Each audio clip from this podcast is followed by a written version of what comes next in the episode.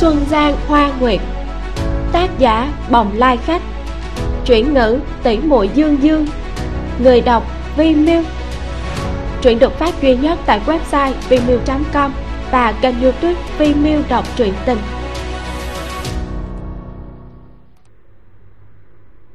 Tập 36 Từ đầu năm, Tưởng Thao đi quận Ngụy Hưng gần đây để điều hành và chăn nuôi lương thảo. Cao Hoàng đã lâu không gặp y. Không ngờ lúc này y lại đột ngột trở về thì cũng rất kinh ngạc. Sợ y không rõ tình huống rơi vào tay Cao giận, lập tức thúc ngựa đi lên muốn cản y lại. Lại nghe y cao giọng nói. Cao tiểu tướng quân xin hãy bình tĩnh. Vừa nói vừa phóng nhanh tới, chớp mắt đã tới gần. Cao Hoàng ra đón tức giận nói. Tưởng trưởng sử, Huỳnh đến đúng lúc lắm người của triều đình vừa ngu xuẩn lại tàn ác không ngờ mặc cho người tiên bi bài bố đại tư mã còn đang chiến đấu, thế mà đại huynh của đại trắng phân biệt thị phi trắng đen nhảy ra muốn chiếm đoạt trường an. Đệ và tôn tướng quân đã bố trí đầu vào đấy hết rồi, chơi với họ một trận là được. Tưởng thao xuống ngựa, an ủi cao hoàng vài câu, sau đó đi đến gần cao giận, đứng ở cửa doanh trại. Cao hoàng ngăn lại. Tưởng trưởng sử, huynh đừng có đi. Tưởng thao đứng lại nói. Không sao đâu, lần này ta về là gặp cao tướng quân để nói chuyện hai bên dương cung bạc kiếm. Y lại tươi cười nhìn cao giận đang đứng trước cửa doanh trại bước nhanh tới chào hỏi cao giận nói. Lâu rồi không gặp cao tướng quân vẫn khỏe chứ? Sắc mặt cao giận ôn hòa xuống đáp lễ. Vẫn khỏe không biết tưởng trưởng sử tới là có chuyện gì? Tưởng thao nói. Nguyên nhân là tình hình ở trường an không biết tướng quân có cho phép ta vào giải thích cặn kẽ không cao giận liếc nhìn cao hoàng đang gườm gườm với mình. Trên mặt nở nụ cười tránh sang mời tưởng thao đi vào nói. Cầu mà không được xin mời tướng trưởng sử. Tưởng thao được cao giận mời vào cửa doanh trại. Đi vào trong thấy tuy vũng nước lầy lội toàn bộ trại bận rộn nhưng không hỗn loạn. Quân đội chỉnh tề thì hết lời khen ngợi. Cao giận không nói gì dẫn tưởng thao vào lều. Hai người vừa ngồi xuống liền đi thẳng vào vấn đề giải thích thắc mắc và mục đích chuyến đi này của mình. Tưởng trưởng sử hành động của tư mã khiến triều đình nghi kỵ. Ta cũng chưa được gặp đại tư mã nên không dám phán xét gì. Xin hỏi trưởng sử nếu ngài là ta ở vị trí hiện tại của ta ngài sẽ làm thế nào? Tưởng thao nói. Ta vội vàng trở lại trường an. Chính là muốn nói rõ tình huống của đại tư mã với cao tướng quân. Tướng quân chỉ biết đại tư mã đưa phu nhân của mình rời khỏi kiến khang dĩ hạ phạm thượng tội không thể tha. Nhưng mà liệu tướng quân có biết nếu không phải đại tư mã đã có đề phòng trước hiện giờ phu nhân đã bị thái hậu bắt ở lại kiến khang làm con tin rồi hay không? Cao giận sửng sốt. Cái gì? Có chuyện này ư? Tướng thao chỉ nhìn cao giận hơi mỉm cười nói. Tướng quân là ngài thật sự không hề hay biết về cục diện triều đình này hay là rõ ràng đã cảm nhận được nhưng lại không muốn suy nghĩ sâu hơn ánh mắt của cao giận khẽ động trâu mày lại. Như muốn mở miệng, lại chẳng nói ra được gì cả. Tưởng thao nói tiếp. Công cao chấn chủ, làm sao đại tư mã lại không biết cơ chứ? Nếu lúc trước không phải vì có lời của cao tướng công, làm sao ngài ấy sẽ ở lại kiến khang chủ trì chính sự? Không ở lại thì sẽ không có chuyện toàn tính này. Nhưng mà đã nhận sự phó thác của cao tướng công, thân ở địa vị cao nếu như chỉ biết bảo toàn bản thân ngồi không hưởng lợi có khác gì là tội nhân chứ? Cao giận yên lặng tưởng thao nói tiếp. Đại tư mã xuất thân hàng môn công hơn trác tuyệt vốn dĩ đã khiến vô số người đố kỵ. Thì hành chính sách mới lại tổn hại lợi ích của đám người lưu huệ những người này hận ngài ấy thấu xương tập thể công kích ngài ấy đó là điều thường tình của con người. Tuy nhiên chính sách mới, lợi quốc, lợi dân. Hiệu quả ngày càng thể hiện rõ rệt. Thái hậu cũng kiên kỵ đại tư mã. Thậm chí lúc ngài ấy lãnh binh ngăn địch, còn muốn bắt phu nhân làm con tin. Hành động này của thái hậu là có mục đích gì đây? Càng không cần phải nói, rõ ràng là mộ dung thế khiêu khích trước. Trường an ba bốn lượt dân tấu sớ giải thích rõ ràng. Vì sao thái hậu lại khăng khăng không chịu nghe? Trước kia, cao tướng công đã chọn tướng quân làm gia chủ cao thị lòng dạ của tướng quân với tầm mắt của tướng quân chắc hẳn là hơn xa người khác. Những khó hiểu đằng sau toàn bộ chuyện này, lẽ nào tướng quân lại không nhìn thấu? Còn nhớ trước đây kiến khang nội loạn, nguy cơ ngập nguy cơ. Đại tư mã bởi vì dẫn quân ở bên ngoài, không ai có thể khống chế loạn được. Nếu lúc đó ngài ấy đã có lòng phản nghịch, nào ai có thể tranh giành được với ngài ấy chứ? Khi đó ngài ấy đã không làm hiện giờ lại lựa chọn vào lúc nội ngoại được khốn đốn mà làm khó dễ triều đình ư. Cao tướng quân thứ cho ta hỏi một câu. Nếu ngài là đại tư mã ngài sẽ có hành động hấp tấp này hay sao? Trên mặt cao giận lộ vẻ do dự từ từ nhắm mắt lại như là lâm vào suy nghĩ. Tưởng thao lại nói nếu như cao tướng quân thấy lời nói của ta có lý xin hãy đem những gì mình chứng kiến ở đây bẩm báo lại với triều đình lui binh trăm dặm. Chờ đại tư mã đánh xong trận chiến kia ngài ấy sẽ có lời giải thích với triều đình. Bằng không người một nhà đánh người một nhà điều này sẽ có lợi cho người tiên bi giúp họ đứng giữa được hướng lợi. Cao giận chợt mở choàng mắt ra gật đầu nói. Những lời ngài nói cũng đúng lắm. Ngoài địch trước mặt không nên nội chiến. Ta cho hắn là được. Đến lúc đó thị phi đúng sai ta và hắn sẽ giáp mặt để nói tưởng thao thấy cao giận đồng tình, trong mắt lộ vẻ mừng rỡ, trịnh trọng cảm ơn. Cao giận triệu phó tướng tới, nói quyết định của mình ra. Có thể không phải đánh trường an, tướng sĩ tất nhiên cũng rất mừng. Rất nhanh, mệnh lệnh được truyền xuống dưới. Đáng lẽ sáng nay doanh trướng phải chuyển dời, quân sĩ đều đã có chuẩn bị. Nghe mệnh lệnh lần lượt nhổ trại, xếp hàng rút lui. Cao hoàng nghe được cao giận đồng ý tạm thời lui binh, tuy vẫn rất bất mãn với y, nhưng vẫn qua đó để cảm tạ, nói hồi nãy thái độ của đệ không tốt mạo phạm huynh trưởng. Đệ xin nhận lỗi với huynh. Nhưng chuyện nào ra chuyện đó, đệ vẫn có câu, tỷ phu không sai. Đại huynh sống an nhàn quen rồi, ở kiến khang lâu rồi, ngay cả thị phi đúng sai cũng không phân biệt được. Cao giận cũng đành phải bó tay mà lắc đầu. Đang muốn hỏi cậu tình hình chiến đấu của lý mục, thì chợt nghe bên ngoài cửa doanh trại lại có âm thanh ồn ào. Động tĩnh lần này còn lớn hơn nhiều so với vừa rồi có tiếng ngựa hí xen lẫn những tiếng ồn ào. Cao giận quát to với một binh sĩ đang chạy về phía mình. Bên ngoài xảy ra chuyện gì vậy? Người nào hạ lệnh dám chống lại ý chỉ của triều đình? Cùng với tiếng chất vấn này cao giận và cao hoàng đồng thời quay đầu. Thấy một đám binh lính đang vây lấy cao duẩn đi từ hướng cửa doanh trại vào trong. Hai người ngẩn ra nhìn nhau vội vàng đi lên nghênh đón cao duẩn. Cao hoàng bật thốt lên hỏi thúc phụ? Không phải thúc đang ở ngô hơn à? Sao lại tới nơi này? Cao duẩn liếc cao hoàng một cái sau đó chuyển sang cao giận nói tự an là cháu hạ lệnh cho đại quân rút khỏi trường an đúng không? Cao giận gật đầu nói đúng ạ. À. cháu tới đây mới biết lúc trước có hiểu lầm. Mộ dung thế thầm sâu khó lường. Đại tư mã đang chiến đấu với đại quân bắc yến tại đồng quan sự tình chưa rõ. Nếu cứ tùy tiện đoạt lấy trường an cháu thấy có chút không ổn nói bừa. Lý một dám công khai bắt cóc bệ hạ là loan thuận tặc tử. Như thế thì có gì mà chưa rõ ràng? Cao duẩn quát lên. Ánh mắt của ông ta sáng quát nhìn tướng sĩ một vòng xung quanh. Rồi đề cao giọng nói. Ta phụng mệnh ý chỉ của nhiếp chính thái hậu tới đây tiếp quản soái lệnh của cao giận bắt đầu từ giờ phút này toàn bộ nhân mã sẽ nghe hiệu lệnh của ta. Kẻ nào dám chống lại lập tức bị xử lý theo quân pháp giọng của ông ta vang dội hùng hậu âm thanh theo gió truyền ra quân doanh. Chung quanh lặng ngắt như tờ vô số đôi mắt nhìn lại đây. Dù tính tình cao giận có tốt đến mấy cũng không nhịn nổi nữa lạnh lùng nói. Thúc phụ cháu là gia chủ cao thị không có mệnh lệnh của cháu thúc không thể điều động quân đội được. Cao duẩn hiếp hiếp mắt hừ lạnh nói. Tự an không phải ta điều động mà là triều đình điều động một cung nhân đi theo vội vàng lấy từ trong ngực ra một cuộn lụa màu vàng. Mở ra, nhịp nhàng đọc ý chỉ đến từ kiến khang. Thúc phụ, thái hậu đang nghĩ gì vậy? Bà ta là ngu ngốc hay là cố ý muốn hại tỷ phu của cháu? Không đợi cung nhân đọc xong ý chỉ, cao hoàng đã giận dữ xông lên, giật lấy cuộn lụa vàng trong tay cung nhân ném mạnh xuống dưới đất. Cung nhân chỉ tay vào cao hoàng, giọng thè thé. Cao lục lan quân, ngươi dám còn chưa nói xong đã kêu la oai oái vì bị cao hoàng đá một cú ngã lăn ra đất. Nực cười bắt nó lại cho tao. Cao duẩn giận dữ tầm mắt lại quét về phía tưởng thao lạnh lùng quát lên. Bao gồm cả người này nữa trói hết lại cho ta đưa vào nhà lao. Cao hoàng thổi một tiếng còi chói tai mấy chục binh sĩ đi theo lập tức xông vào cậu rút kiếm ra đứng chắn trước mặt tưởng thao quát to.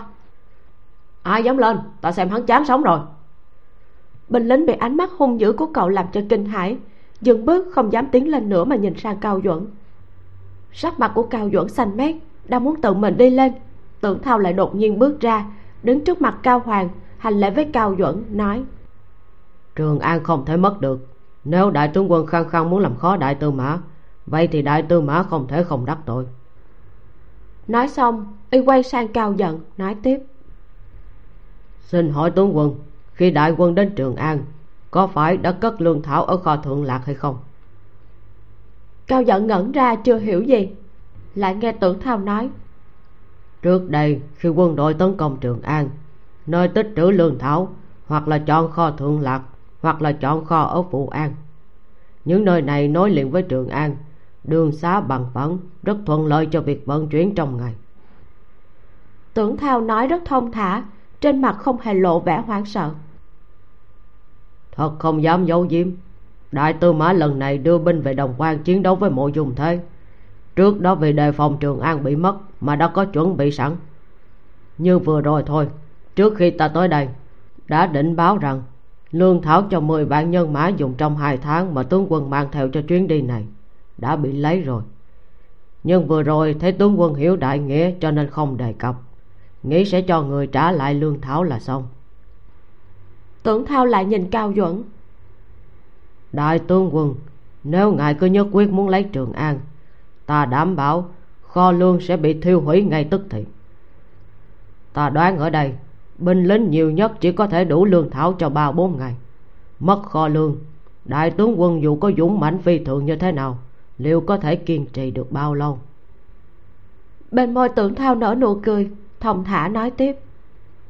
Quân coi giữ trường an tuy không bằng quân đội của đại tướng quân nhưng đại tướng quân muốn trong ba bốn ngày phá được thành chỉ sợ cũng không dễ dàng như vậy đâu.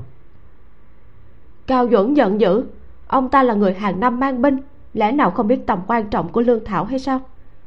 Ông ta rút kiếm chỉ vào tượng thao bị một kiếm của cao giận đánh bay ra.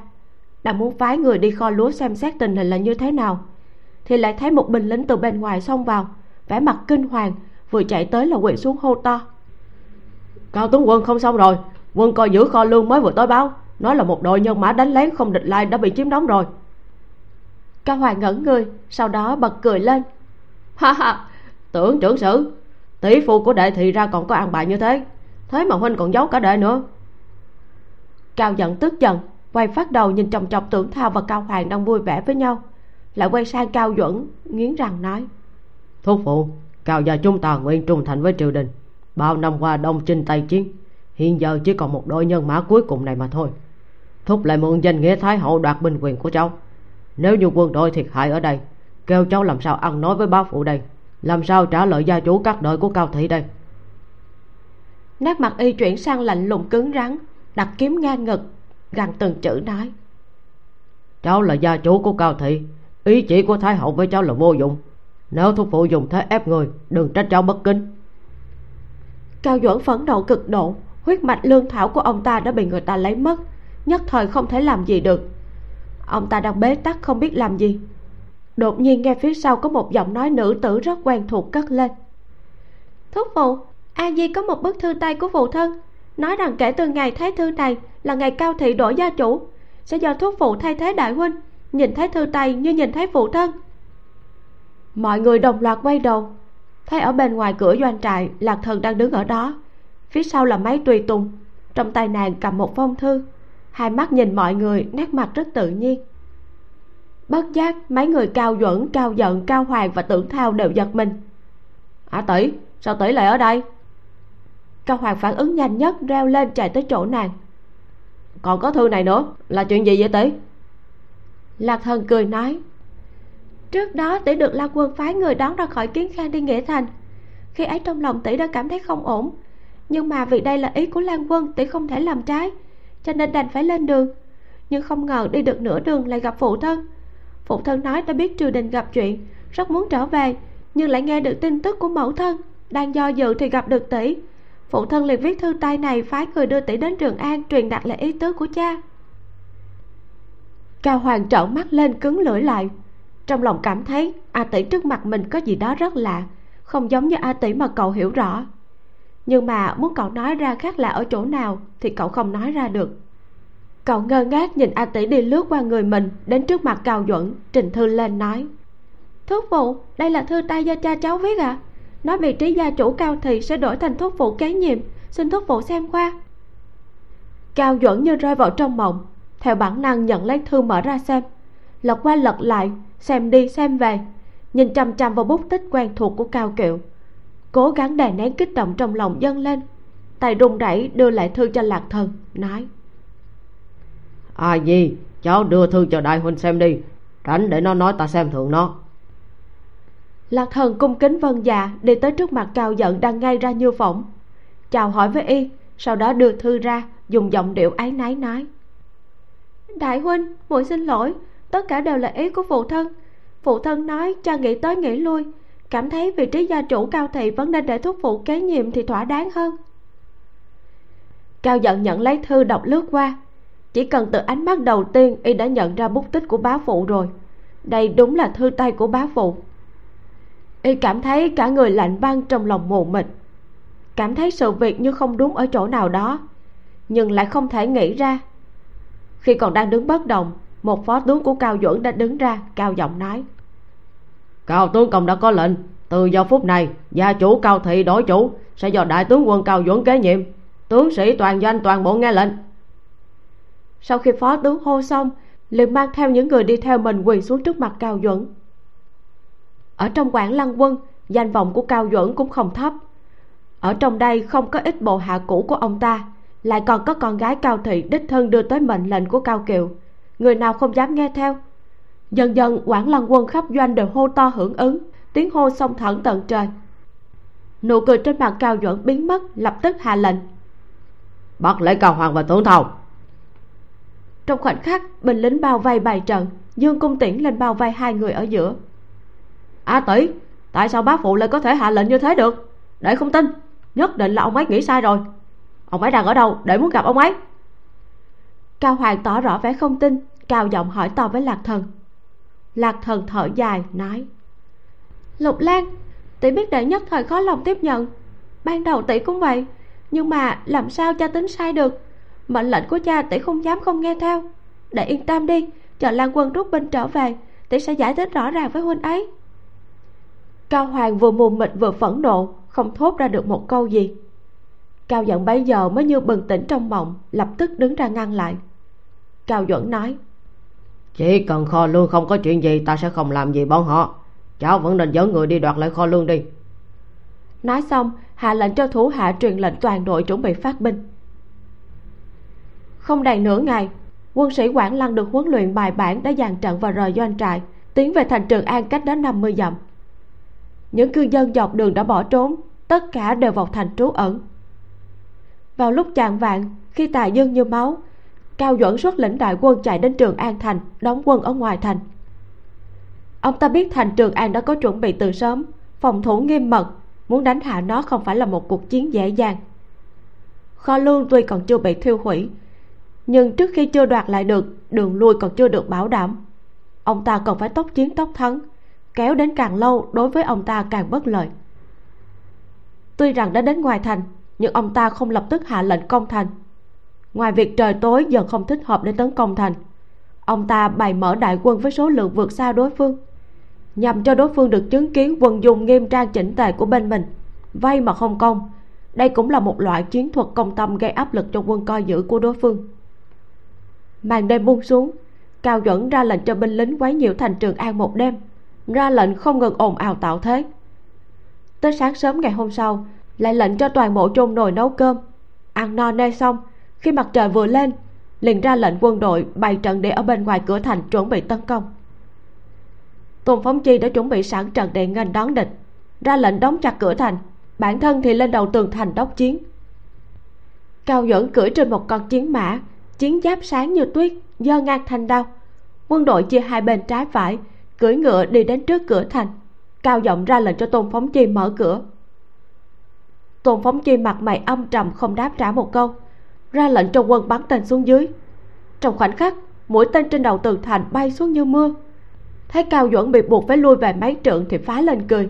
Đang muốn hạ lệnh tiếp tục bắn tên, thì đột nhiên giật nảy mình. Chỉ thấy bên ngoài thành, mấy binh lính đang nâng một cái liễn ngồi có màn che đi tới. Khi tới gần rồi, liễn kia ngừng lại. Một nữ tử từ bên trong bước ra. Y nhìn một cái là nhận ra nữ tử đó không ngờ lại là đại tư mã phu nhân cao lạc thần. Y vội vàng ra lệnh cho binh lính ngừng bắn tên cao giọng nói. Phu nhân tại sao phu nhân lại ở đây? Cao lạc thần nói to. Tôn tướng quân ta tới đây là để khuyên ngài mở cửa thành tạm thời giao ra trường an. Đây chẳng những là ý nguyện của triều đình mà cũng là ý nguyện của cha ta. Huống chi thúc phụ ta cũng không có ác ý chỉ là phụng mệnh hành sự mà thôi. Chỉ cần ngài giao ra trường an để thúc phụ ta có thể ăn nói với triều đình, chỗ lan quân tuyệt đối sẽ không có ảnh hưởng gì. Ta một lòng chỉ muốn biến chiến tranh thành hòa bình.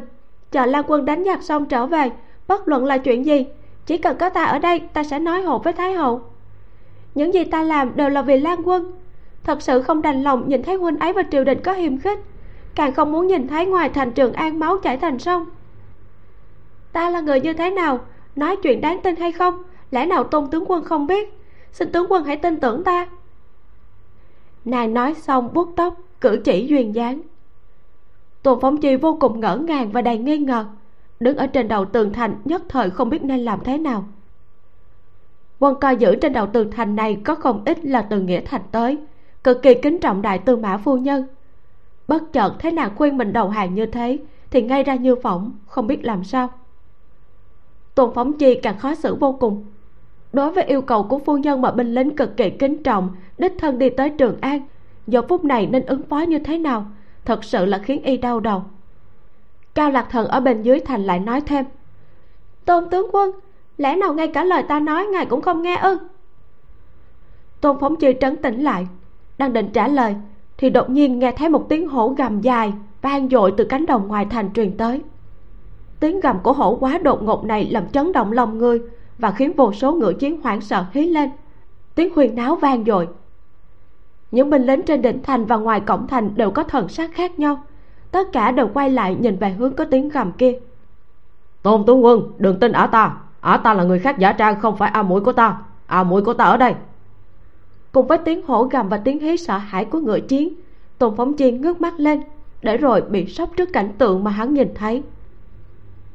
Một con bạch hổ dáng người mạnh mẽ như tia chớp xuyên qua hàng ngũ ở ngoài cửa thành chạy băng băng tới. Vóc dáng của nó tự như một thanh đao sắc bén bổ nước. Tướng sĩ hai bên vội vã né tránh, nhanh chóng rẽ ra một đường. Cao giận cùng một nữ tử đi theo bạch hổ kia phóng ngựa xuyên qua trận địa lao về phía cửa thành. Nữ tử có dung mạo vô song, đôi mắt vì vội vã mà sáng ngời như hai mảnh nước mùa thu. Bạch hổ ngồi xổm dưới chân nàng, gió thổi tung mái tóc dài và bộ quần áo của nàng tựa như tiên nữ từ trên trời giáng xuống. Cao giận đỡ nàng xuống ngựa. Khi chân nàng chạm đất, cơ thể hơi loạn choạng như thể quá mệt mỏi. Tất cả mọi người bên cạnh đều cầm lòng không đậu mà nảy sinh ý nghĩ muốn lên đỡ nàng. Nàng đứng thẳng người, sau đó, dưới vô số ánh mắt nhìn chăm chú bước thẳng tới. Thúc phụ, là cháu. Cháu mang đến hổ phù mà phụ thân đã giao cho. Toàn bộ tướng sĩ lập tức rút binh nàng đi đến trước mặt cao duẩn đang sợ ngay người. Từng câu từng chữ nói. Nói xong, nàng lại hơi nghiêng đầu. Nhìn sắc mặt của người bên cạnh đã thay đổi rõ rệt, lạnh lùng nói. Nếu như cháu đoán không sai, người này tên là mộ dung triết, là biểu muội của mộ dung thế, giỏi dịch dung, giỏi bắt chước bút tích. Thúc phụ, thúc chẳng những bị thái hậu lợi dụng, mà còn bị nữ tử tiên bi này lừa gạt rồi mộ dung triết không ngờ sự việc lại phát sinh biến hóa đột ngột như vậy. Nàng ta xuất thân từ mộ dung thị, trên danh nghĩa là hoàng tộc sinh ra trong loạn thế. Gia tộc mộ dung có thiên tính máu lạnh và tàn bạo. Điều này được bộc lộ rõ vô cùng nhuần nhuyễn trên người nàng ta. Vì thực hiện bá nghiệp, gia tộc này không dung thứ cho một chút ôn hòa dịu dàng dư thừa nào. Đối với con cháu, dạy dỗ và đào tạo cũng là để đạt được mục đích, làm bất cứ việc gì không từ bất cứ thủ đoạn xấu xa nào. Tình thân trong gia tộc mộ dung rất nhạt, thường giết hại lẫn nhau. Truy cứu nguyên nhân trong đó, ngoài trừ thiên tính ra, thì loại giáo dục và giáo huấn đối với con cháu cũng là một nguyên nhân.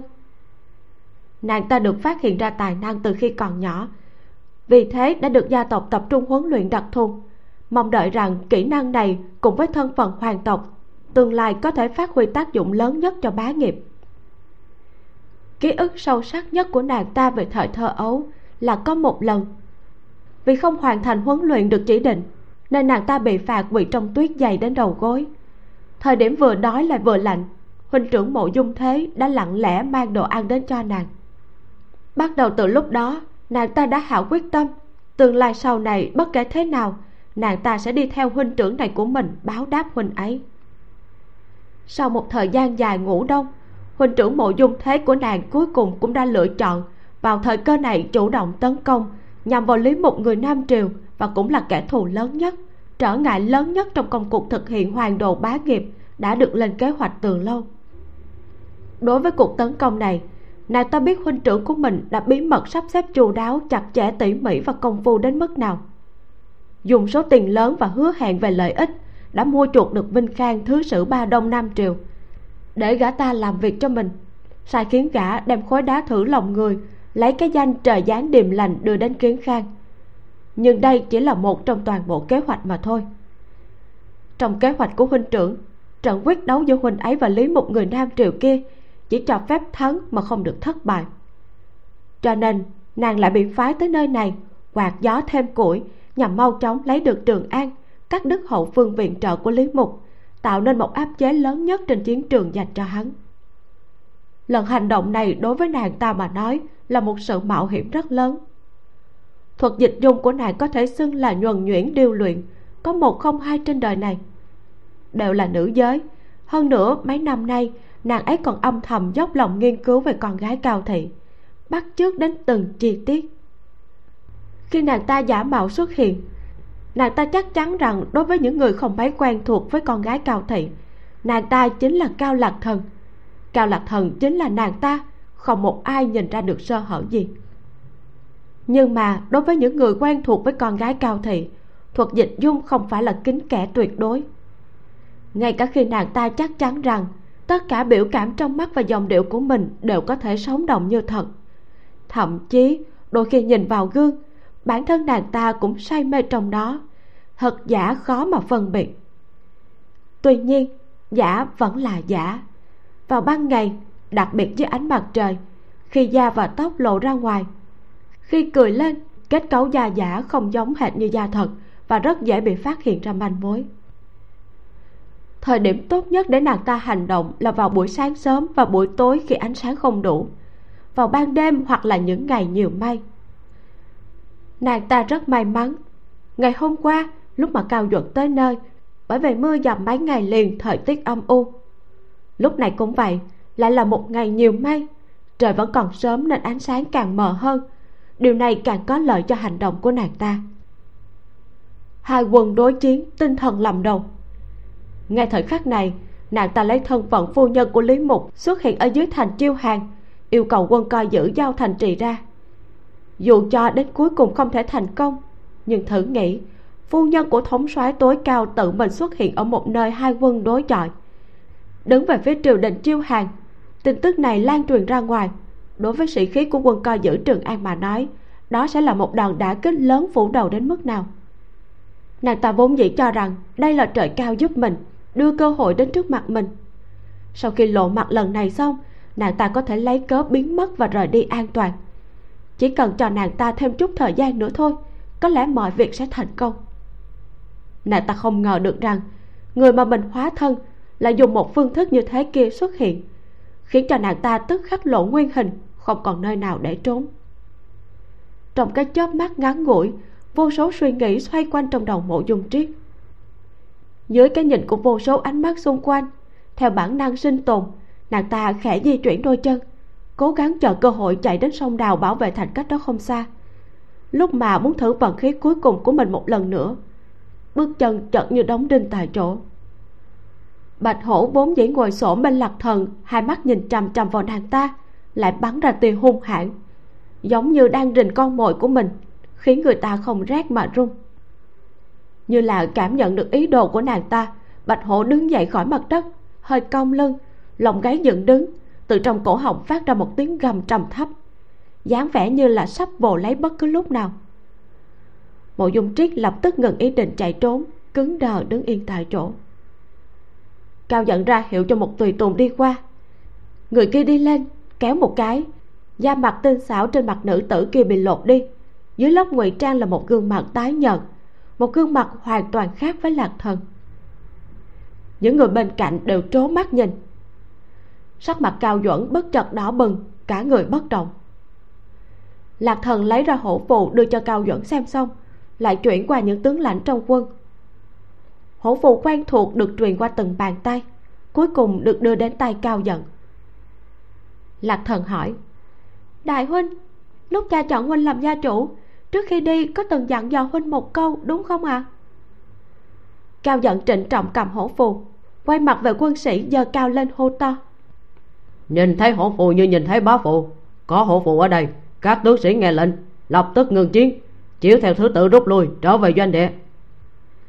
Mệnh lệnh của y tức khắc được truyền xuống dưới. Chẳng bao lâu tiếng hò reo của binh lính đáp lại mệnh lệnh này vang lên khắp vùng hoang dã bên ngoài thành trường an và kéo dài rất lâu. Quân đội bao vây thành trường an cả một đêm bắt đầu lần lượt rút lui. Cửa thành trường an mở ra tôn phóng chi mang theo tướng sĩ mặt mày tươi cười đi ra chào hỏi lạc thần rồi đón nàng vào trong thành. Ôi trời nguy hiểm thật đấy người tiền bi quá xảo trá thủ đoạn nào cũng có thể dùng. Suýt nữa là ta bị lừa rồi.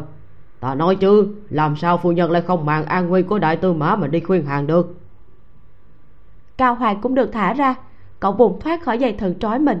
Rút kiếm nổi giận đùng đùng chạy lên nghiến răng càng kẹt dám giả mạo a tỷ của ta chết đi! Ngay sau đó cậu giơ thanh kiếm của mình lên chuẩn bị đâm vào ngực mộ dung triết. Không có một chút thương hoa tiếc ngọc nào. Cao tiểu tướng quân nếu như người giết ta, thì sẽ vĩnh viễn không biết tung tích của trưởng công chúa đâu.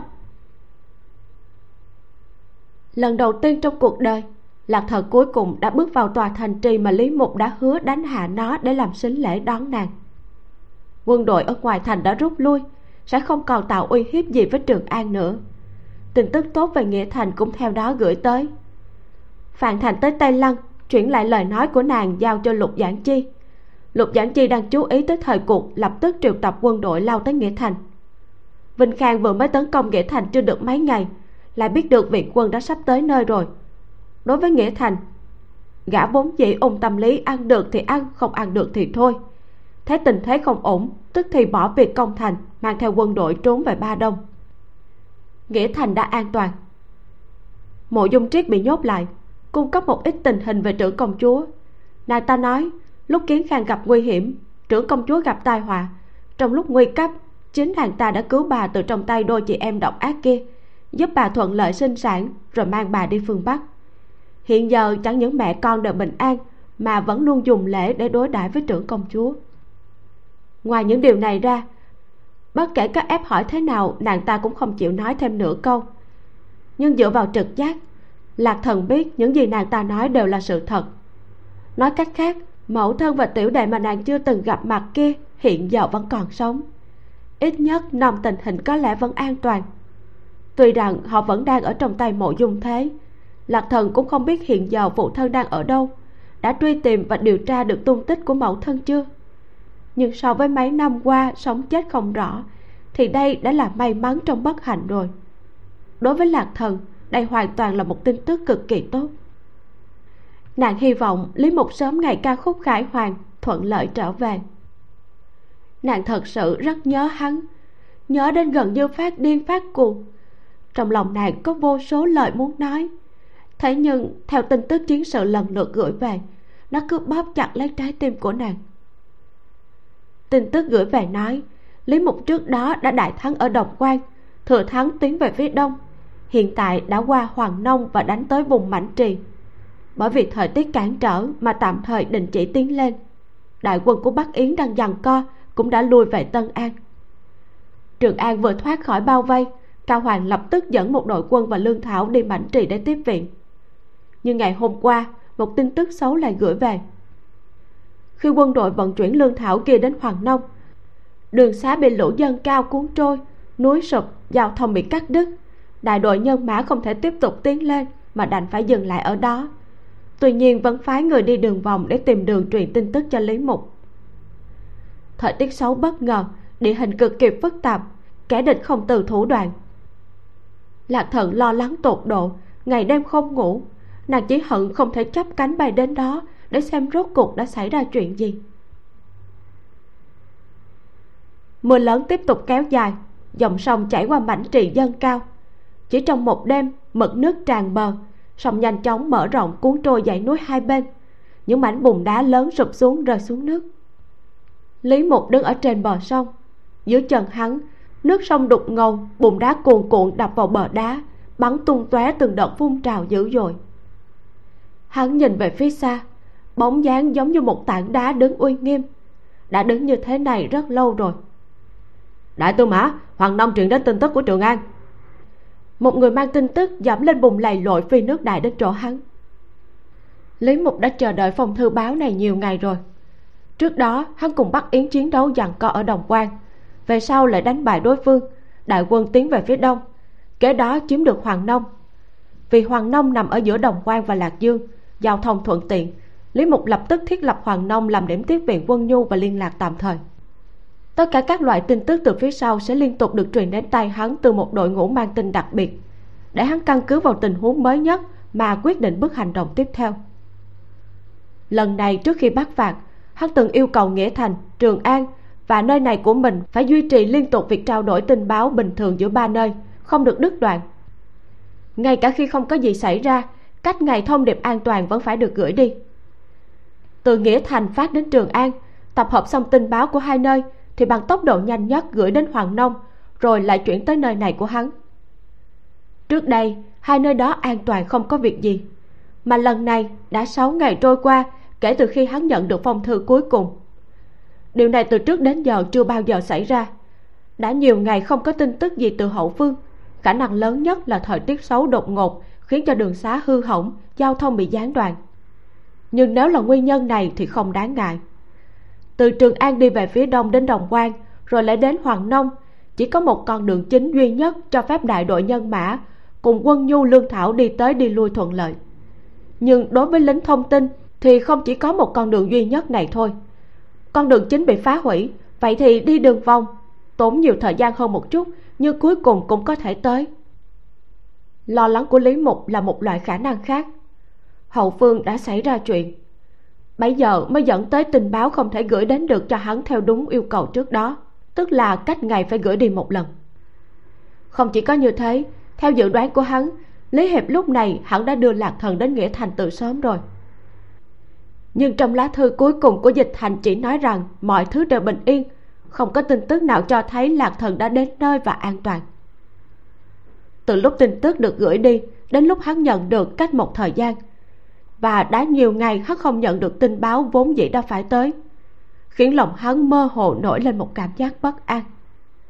Vào lúc này, bức thư báo bị trì hoãn nhiều lần vì đường đi bị cắt đứt, buộc phải đi đường vòng này, đã khẳng định những lo lắng âm thầm trước đây của hắn.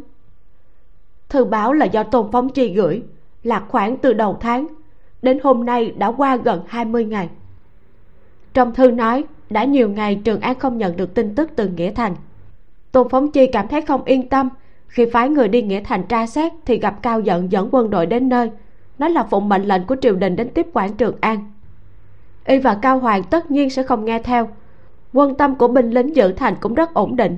Quân dân trường an cũng sẽ toàn lực ứng phó, tuyệt đối không để mất. Bảo lý mục hắn yên tâm. Tầm mắt của lý mục dừng trên tờ giấy thư. Ánh mắt đột nhiên ngưng tụ. Vào lúc này điều hắn nghĩ đến trước tiên thật ra không phải là trường an, mà là nghĩa thành ở xa hơn. Theo sự sắp xếp và hành trình trước đó, tính đến hôm nay, lý hiệp hẳn là đã đưa lạc thần đến nghĩa thành rồi. Triều đình ngang nhiên gây khó dễ với trường an, tất nhiên cũng sẽ không bỏ qua nghĩa thành. Nghĩa thành có tường thành cao và kiên cố. Mấy năm nay, tường thành vẫn luôn được tiến hành gia cố không ngừng. Vật tư dự trữ trong thành phong phú, cho dù thành trì có bị bao vây ít nhất vẫn có thể kiên trì được hơn nửa năm. Hắn cũng đã để lại quân đóng ở nơi đó, để lỡ như gặp công kích thì cũng đủ để chống đỡ chờ viện quân tới. Nhưng dùng như vậy, không có nghĩa là sẽ an toàn tuyệt đối. Huống chi, căn cứ theo tình báo đến từ trường an này mà suy đoán, vô cùng có khả năng trước khi tôn phóng chi gửi thư này, nghĩa thành cũng đã bị công kích tương tự như trường an. Lý mục biết kế tiếp sẽ có tin tức được gửi tới nhưng do thời tiết và đường tắt nên giờ phút này hắn vẫn đang ở trên đường. Lúc này, nơi hắn dừng chân cách lạc dương không xa. Sau trận chiến đồng quan, tuy quân đội bắc yến đã bị đánh bại, quân tâm tan rã phải lui về phía sau. Bắt đầu từ hoa châu, lần lượt mất đi cố quan hoàng nông, tiêu thành. Hiện tại chúng đã lui đến tân an cách lạc dương chỉ mấy trăm dặm. Nhưng nếu không thừa cơ nắm lấy cơ hội hoàn toàn đánh tan quân đội của mộ dung thế một khi được nghỉ ngơi chỉnh đốn, vô cùng có khả năng bọn chúng lại nổi lên trở lại. Lý mục không do dự nữa, cũng không tiếp tục chờ đợi tin tức có lẽ đang trên đường đến nữa. Hắn lập tức trở về nơi dừng chân, triệu tập các tướng lĩnh và thuật lại tin tức vừa nhận được. Các tướng lĩnh ứng thiên quân đột nhiên biết được triều đình lại phát binh tới trường an, giống như phối hợp với quân đội của bắc yến cắm sau lưng họ một đao. Trong lòng cực kỳ căm phẫn, người nào cũng chửi ầm lên từ lúc bắt đầu, đại quân bắc yến ngang nhiên tấn công hoa châu. Một đường đánh tới. Ngày hôm nay đánh tới nơi này. Tuy rằng bước tiến của quân đội đã không ngừng đẩy về phía đông, nhưng kỳ thật, mỗi một trận đánh trước đó đều vô cùng gian nan, không dễ dàng gì. Kẻ địch của họ chẳng những thực lực mạnh mẽ, hơn nữa cũng khá được lòng người. Mấy năm trước, mộ dung thế làm hoàng đế bắc yến, kế đó dẹp xong lạc dương. Khi đó người trong thành đều rất hoảng sợ người tiền bi trước đây đã từng tàn sát cướp giết ở cao lương, mà mộ dung thế và lạc dương có thâm cừu đại hận rất sâu, không ai là không biết. Giờ đây gã trở về báo thù, mười vạn dân chúng trong thành lạc dương không kịp chạy trốn đều rơi vào trong sợ hãi và tuyệt vọng sâu sắc. Khi mà người nào cũng cho rằng gã sẽ tắm máu lạc dương, thì ngoài dự đoán của mọi người, sau khi vào thành, gã chẳng những không tàn sát dân trong thành để báo thù mà ngược lại còn ra lệnh cưỡng chế binh lính trú ở ngoài thành, không được phép quấy nhiễu dân chúng. Kế đó lại tuyên bố các thông cáo trấn an dân chúng. Không chỉ như thế, gã còn thiết lập lạc dương làm thủ đô thứ hai của yến quốc. Trong mấy năm chấp chính, gã hạ lệnh hủy bỏ thuế nặng và xây dựng các công trình thủy lợi ở nhiều nơi. Hành động này của hắn hoàn toàn có thể xem như là một vị vua anh minh và nhân từ. Đương nhiên điều này khiến cho dân chúng từng chật vật sinh tồn dưới sự cai trị của bắc hạ trước đó, cảm thấy hãnh diện. Họ càng biết ơn và cảm động vì hoàng đế bắc yến, mộ dung thế nhân ái khoan dung đã ban tặng tất cả cho họ. Trong mắt nhiều người, cuối cùng cũng có thể có được một cuộc sống ổn định. Họ không hề mong muốn hiện trạng sẽ bị thay đổi. Chỉ cần có thể cho mình một cuộc sống ổn định. Đối với người bình thường, hoàng đế đứng đầu là người xuất thân từ gia tộc nào, điều đó có gì là quan trọng?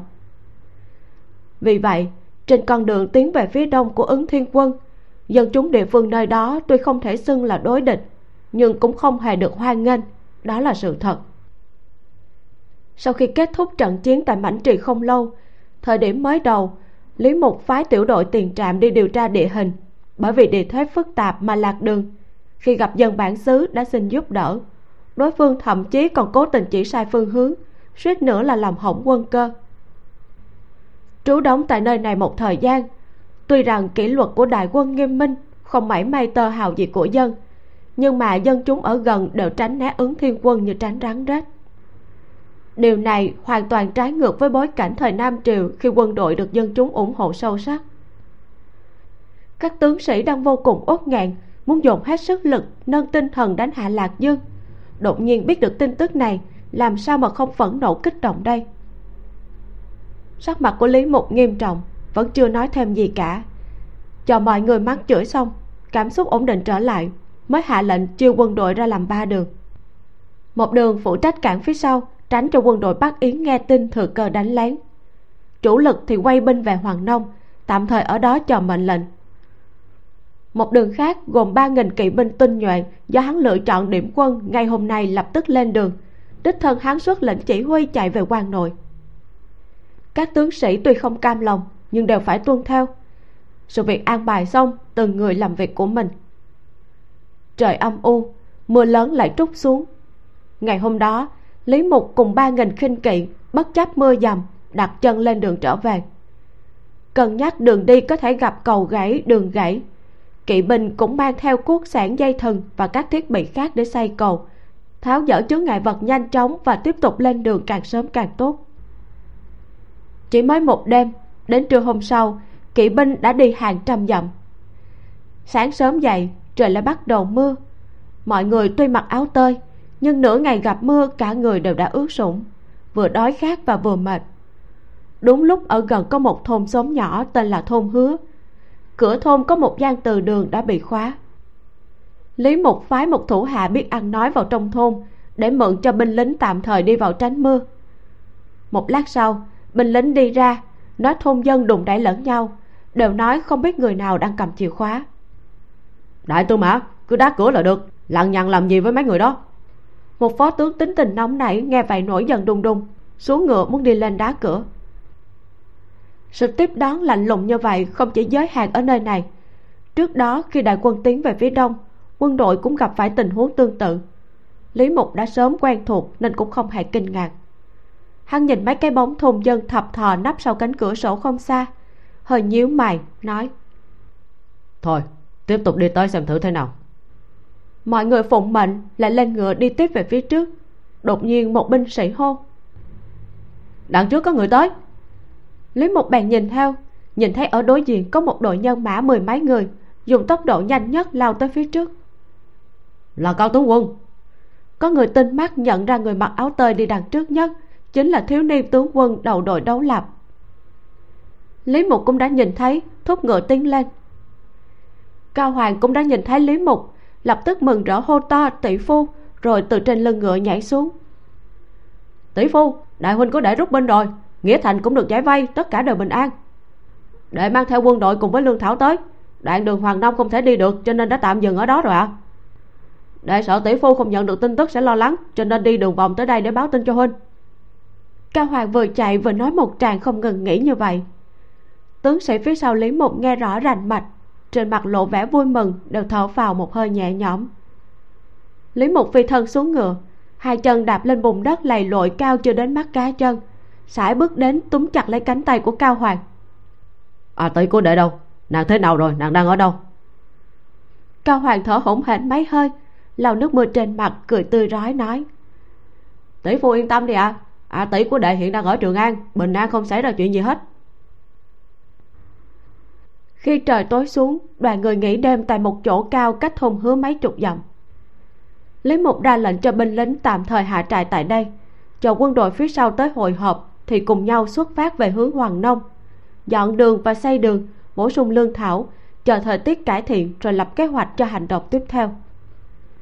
Những chiếc lều quân sự lần lượt được dựng lên trên những ngọn đồi cao tuy rất đơn giản, nhưng lại có thể che được mưa gió trên đỉnh đầu.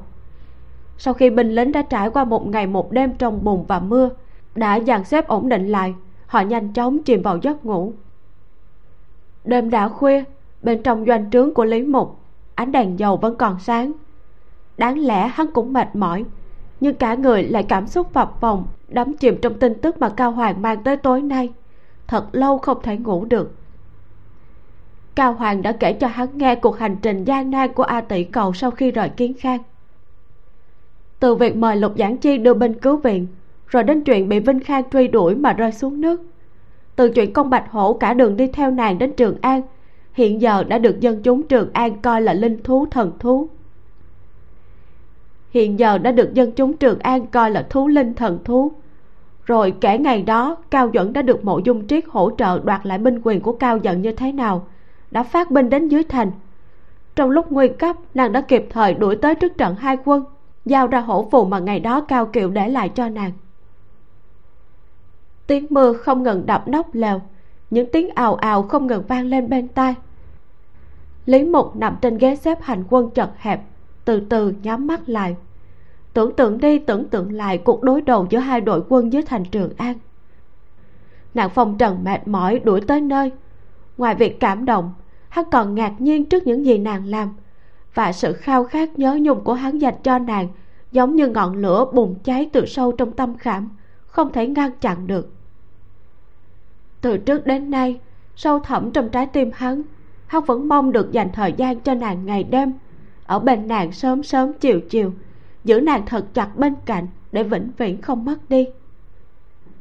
Vào đêm nay, chỉ đêm nay, trong đêm mưa dầm dai dẳng này đủ loại suy nghĩ thỉnh thoảng lại hiện lên từ tận đáy lòng. Và gặm nhấm hắn từ trong quá khứ, đã hoàn toàn rời khỏi hắn. Hắn không còn nghi ngờ gì nữa, cũng sẽ không lo lắng gì nữa cả. Thê tử của hắn, nữ tử mà hắn yêu, trong mấy năm nay, cho dù ở bên hắn thì ít mà xa nhau thì nhiều. Nhưng mà khi thời khắc định mệnh cuối cùng cũng tới, nàng vẫn từ bỏ tất cả những gì từng mang đến vinh quang cho nàng địa vị cao quý, vinh hoa vô thượng, huyết thống thân tình. Tất cả những thứ này cuối cùng cũng không thể cản được bước chân của nàng. Nàng đã hoàn toàn từ bỏ đi quá khứ của nàng và bước tới bên cạnh hắn. Từ nay về sau, hắn sẽ không bao giờ phải lo được lo mất nữa. Giây phút này, hắn càng thêm nhớ nhung nàng đến không chịu đựng nổi. Hắn nhớ hơi thở thơm tho của nàng nhớ độ ấm trên làn da nàng. Nhớ lời thì thầm gọi lan quân không dứt của nàng bên tai khi nàng bị hắn đè bên dưới cơ thể. Lý mục chợt mở tròn mắt ra, xoay người ngồi dậy, lấy ra một thứ gì đó bọc giấy dầu từ trong túi ngựa đang mang. Ban ngày đeo trên lưng ngựa, ban đêm không bao giờ rời túi. Hắn ngồi xuống trước ánh nến, mở giấy dầu không thấm nước, lấy quyển kinh thi đã bị hắn lật đến sờn nát mở ra, để lộ hai bông hoa khô đã vàng úa kẹp ở giữa trang giấy. Nhìn rất lâu, cẩn thận cầm lấy đưa lên tróc mũi, nhắm mắt lại, hít một hơi thật sâu mùi hương của chúng. Như thể ngửi thấy mùi thơm thoang thoảng tràn ngập một bên tay áo nàng. Xa nhau đã lâu lắm rồi. Lâu đến mức cảnh từ biệt nàng lần cuối cùng trong trí nhớ tựa như đã xảy ra vào thời sơ khai của hỗn độn của đất trời. Tất cả những nhớ thương đêm ngày, vào những lúc đêm khuya bị đè nén xuống trước đây, vào một khoảnh khắc này như thủy triều tràn về phía hắn, nhấn chìm toàn bộ hắn. Cảm giác duy nhất đó là nóng lòng về nhà, cuối cùng không thể nào tiếp tục chờ đợi được nữa. Hắn đã hạ quyết tâm. Chờ tới hoàng nông rồi, bất luận như thế nào hắn cũng nhất định phải về trường an một chuyến. Hai ngày sau, đại đội phía sau đã đuổi kịp. Nhân mã mấy phương hội họp xong bắt đầu nhổ trại lên đường. Lý mục lên ngựa. Vào lúc chuẩn bị lên đường, bỗng nhiên nghe được phía sau đội ngũ thoáng có tiếng kêu khóc, xen lẫn tiếng mắng chửi của binh lính. Điều này khá là không bình thường. Hắn ra lệnh cho một thân binh đi xem đã xảy ra chuyện gì. Thân binh kia mau chóng quay về bẩm báo trong giọng điệu đầy vẻ khinh thường. Nói là bên ngoài quân doanh có một nhóm mấy trăm dân chúng đuổi theo. Trong đó có mấy thôn dân của thôn hứa mấy ngày trước quân đội vừa đi ngang qua. Những người đó có yêu cầu muốn gặp đại tư mã nhưng bị binh lính bên ngoài ngăn cản còn xua đuổi đi. Những người đó lại chết sống không chịu đi. Lý mục hỏi chuyện gì? Thần binh nói. Thưa chỉ nghe họ kêu cứu mạng còn là chuyện gì thì không rõ lắm ạ. Một phó tướng khuyên nhủ lúc trước thấy chúng ta thì né không kịp. Ngay cả nơi tránh mưa cũng không cho mượn. Giờ có việc thì lại đuổi theo cầu cứu. Đại tư mã cứ mặc kệ họ đi. Lý mục quay đầu lại nhìn một cái nói ta đi xem xem thế nào. Hắn quay đầu ngựa lại phóng ngựa về phía sau. Nhanh chóng đến gần thì thấy một nhóm người chen chúc bên đường cố gắng vượt qua hàng quân lính đang chặn đường tiến của họ. Có người đang khóc có người đang quỳ dưới bùn còn có người khóc lóc cậu xin binh lính đi thông báo giúp mình. Đằng trước nhất là một nam nhân trung niên, tay chân dày thô kệch, khuôn mặt phong sương, quần áo rách rưới, toàn thân lấm lem bùn đất, trông vô cùng lo lắng. Ngón tay dày đến mức biến dạng đang nắm chặt một hàng trường mâu trắng trước ngực mình. Ngẩng cổ lên nhìn về phía trước, hét to điều gì đó. Tuy nhiên, giọng nói của ông ta đã bị tiếng ồn ào chung quanh ác đi. Giữa lúc hỗn loạn ông ta chợt nhìn thấy một đoàn người từ phía đối diện cưỡi ngựa trở về. Đi đầu là một nam tử trẻ tuổi mặc khôi giáp, ngồi trên lưng ngựa cao ngất, một tay đặt lên chuôi kiếm, không giận tự uy. Mọi người đều dừng lại. Xung quanh dần dần yên tĩnh xuống. Phó tướng đang quát đuổi dân chúng. Chợt thấy lý mục đã đi mà quay lại thì cuốn quýt chạy tới, nói, đã quay nhiễu đến đại từ mã mặt tướng có lỗi xin đại tư mã yên tâm trở về đi. Nơi này cứ giao cho mặt tướng xử lý. Lý mục ngồi trên lưng ngựa đưa mắt nhìn về phía toán người đối diện. Ánh mắt lướt qua những khuôn mặt lóng lem bùn đất. Hắn hỏi ta là lý mục các người đòi gặp ta có chuyện gì? Đại từ mã xin cứu mạng. Nam nhân trung niên khàn giọng hét lên thịt một tiếng toàn thân gần như ngã xuống đất hoàn toàn quỳ trên nền đất bùn dưới chân tất cả mọi người như tỉnh lại trong mộng. Dưới sự dẫn dắt của người nam nhân đó tất cả đều thụt xuống đất không ngừng quỳ lại. Các vị hãy đứng lên. Lý mục kêu dân chúng đang quỳ đứng dậy. Nhìn nam nhân trung niên dẫn đầu kia ánh mắt lướt qua đôi chân và bàn chân có làn da nứt nẻ như mai rùa và bàn tay có các khớp bị biến dạng của ông ta. Hắn hỏi ông là thợ thủ công đuổi theo ta có chuyện gì người trung niên ngẩng đầu lên, nói. Đại tư mã, ta đúng là thợ thủ công. Người tiên bi muốn mượn sông đai hạ dẫn nước chạy ngược vào đồng bằng. Khi ta trốn thoát, mực nước sông đai hạ đã cao hơn chỗ trúng hai bên vài thước, trông giống như là một con sông treo vậy. Bây giờ, hy vọng duy nhất chính là đại tư mã có thể cứu giúp. Nếu đại tư mã không chịu giúp đỡ, một khi đê kè bị vỡ mấy chục quận huyện trong bán kính sông thuộc lạc dương đều sẽ biến thành biển động mênh mông. Không một ai có thể may mắn thoát được. Chỗ này, sông giáng hà thông với lạc hà. Một khi sông chảy ngược e rằng không ai có thể thoát được.